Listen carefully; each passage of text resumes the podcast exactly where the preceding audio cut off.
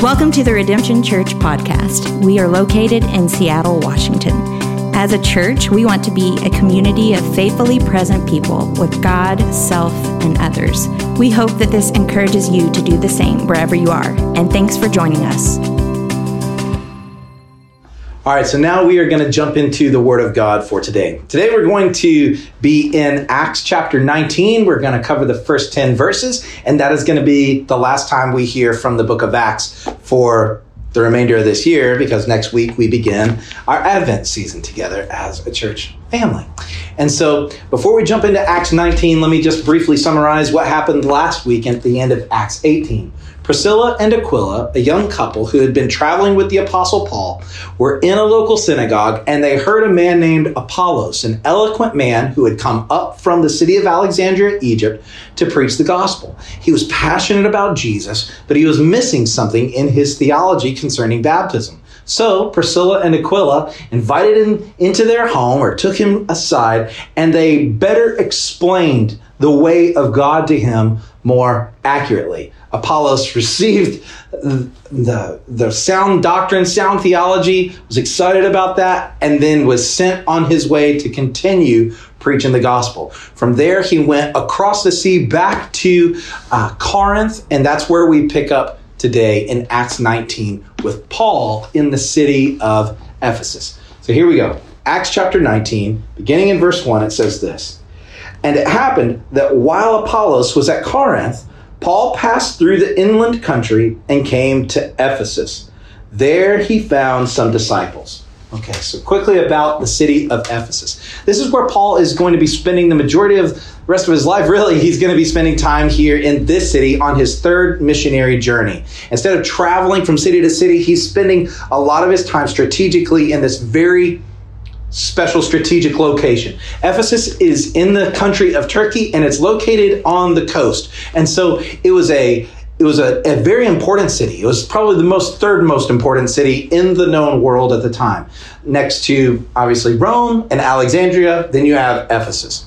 This was a diverse city. It was a city with multiple religions. Pluralism was everywhere. And it was, it, like we said, it's strategically located. For sea travel, people can come in from all over the world and buy and sell and trade. And as they come in, Paul is there to bring them into the city. And he wants to preach the good news of Jesus to them, see them become followers of Jesus, and then they take the gospel wherever they're headed next. It's also located with several uh, roadways and trade routes also funneled into the city as well. And so Paul saw this as a strategic spot to post up, to camp out, knowing that some people are going to live in the city, live, raise their family, and die in that city. And that's where they're going to call home forever. And then there are also thousands and thousands of other people that are going to come in for a short period of time. They're going to do their work. And then they're going to carry on their lives wherever they're headed next. Seattle, in many ways, is much like this a port city, an educated city, a diverse city, a city with many different ideas and philosophies and theologies and religions and all the rest going on here. And so this is a strategic place for us to be for such a time as this, to preach Jesus, to make disciples, and call people to be faithfully present to God, self, and one another. And so when people end up leaving Seattle due to work or some other family circumstance or whatever, our hope is to see them go off, not just, be, well, we made a decision to move somewhere else, but to go, no, no, no, no. If you're moving somewhere else, you're taking Jesus and the good news of the gospel with you. So Paul's in a city much like ours. And it says he came to that city and he found some disciples.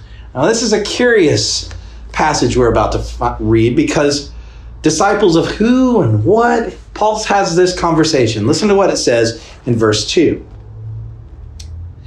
And he said to them, Did you receive the Holy Spirit when you believed?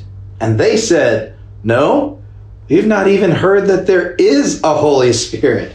Okay, so they're having a conversation. They're talking Bible and history and theology and and what they believe in. What are they building their lives on? What are they what is their faith committed to. Did you receive the Holy Spirit? Apparently, Jesus wasn't being mentioned very much in their conversation. The Holy Spirit wasn't mentioned at all in their conversation. So Paul goes, Whoa, what are you, what's going on here? Did you receive the Holy Spirit? And they said, We've not even heard that there is a Holy Spirit. We've not even heard of the third person of the Trinity.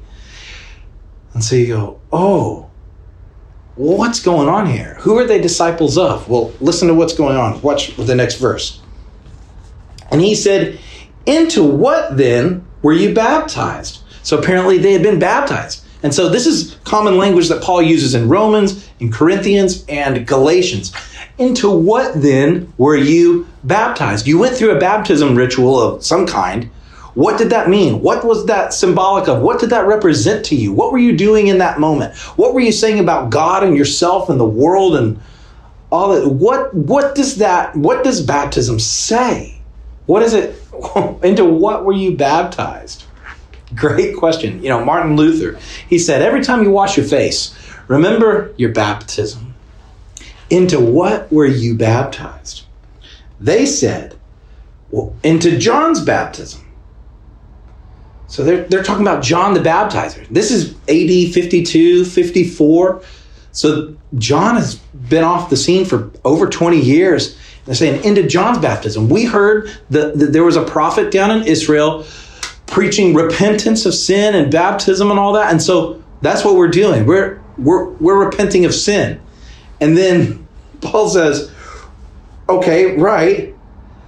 Verse 4, Paul said, John baptized with the baptism of repentance, meaning to forsake your old life.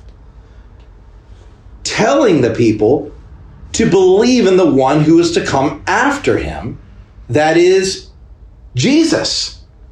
so they knew the part about repentance of sin, but they hadn't heard all of it, or at least hadn't teased out all the theology and all the things that John was talking about. He said John came on the scene as the forerunner to the Messiah. John came on the scene as the one preparing the way of the Lord. Remember, John is like a bulldozer. He shows up and says, flatten all the mountains, make a big, wide, sma- sm- uh, wide, smooth path for the Lord. Fill up all the cracks and all the valleys. Make way for the Lord. Jesus. I'm I'm not even worthy to stoop down and untie his sandal straps. I, am preparing the way of the Lord, and when he comes, he will baptize you with the Holy Spirit and with fire. And so he's saying, Let me tell you about Jesus, that John prepared the way for Jesus, and he came. So God sent his son, God sent his Messiah, God sent hope and redemption into the world as his son, the Lord Jesus. So when Jesus came on the scene, demons had to go. When Jesus touched sick people, sickness was healed. Jesus came on the scene and spoke truth to power. Jesus came on the scene and forgave sinners and reconciled them to God and gave people who were in grievous sin, he gave them their dignity back and called them his own. Jesus came on the scene and befriended the sinners. And when Jesus went to his cross on Good Friday, it's not because it was by happenstance, but Jesus was doing something there too, that God didn't just abandon Jesus to the world, but when Jesus died, he died in our place for our sins so that we would become the righteousness of God. And that as we read earlier in the creed, he died, was buried, descended into hell, and on the third day was resurrected from the dead. He ascended to the right hand of the Father and he has sent the Holy Spirit into the hearts of all who will receive him by faith. And so, on hearing this, they were baptized in the name of the Lord Jesus. On hearing this, they go, Amazing. Thank you for preaching the good news to us, Paul. And so they are baptized then and there. And when Paul had laid his hands on them, the Holy Spirit came on them, and they began uh, speaking in tongues and prophesying. There are about 12 men in all. And so they receive the Holy Spirit when Paul lays his hands on them. They begin to prophesy. They begin to speak in tongues as the uh, early church did, speaking in other languages. As there's audible evidence given to the indwelling Holy Spirit in the life of these new Christians. So there's about 12 men in all. Verse 8 And he entered the synagogue and for three months spoke boldly, reasoning and persuading them about the kingdom of God. So he goes to the synagogue, as is his tradition. You know, he goes to the Jews first, always, and he goes in and he speaks boldly. He speaks with confidence. He speaks in a way that he's in a fearless manner. I'm going to boldly preach Jesus. What he says to the Corinthians is, uh, Woe to me if I don't preach the gospel. and throw a funeral dirge if I don't preach the good news of Jesus. And so he goes and he's bold and he's reasoning with people and persuading people that he's using reason and rationale and logic and then he's using his apologetics and he's using the scriptures and he's doing good theology and he's appealing to the people, to the mind and the heart and the will of, of the people. He's, he's appealing to reality and he's reasoning with them, persuading them about the kingdom of God. But when some became stubborn and continued in unbelief, speaking evil of the way, before the congregation he withdrew from them and took the disciples with him, reasoning in the hall daily in the hall of Tyrannus. Okay, so as he's preaching, some begin to grow hostile with Paul in the message of the gospel, and so they begin to speak evil of the way. And this is the way uh, that the early Christians, that's what they called our faith. That it was, we were called followers of the way. And of course, that comes from Jesus' famous saying in John 14, 6, I am the way and the truth and the life. And no man comes to the Father except through me. Jesus is the exclusive Savior of the world. Jesus says, I am the way. And so, or I am the way, the road, the path, the journey. I'm the way.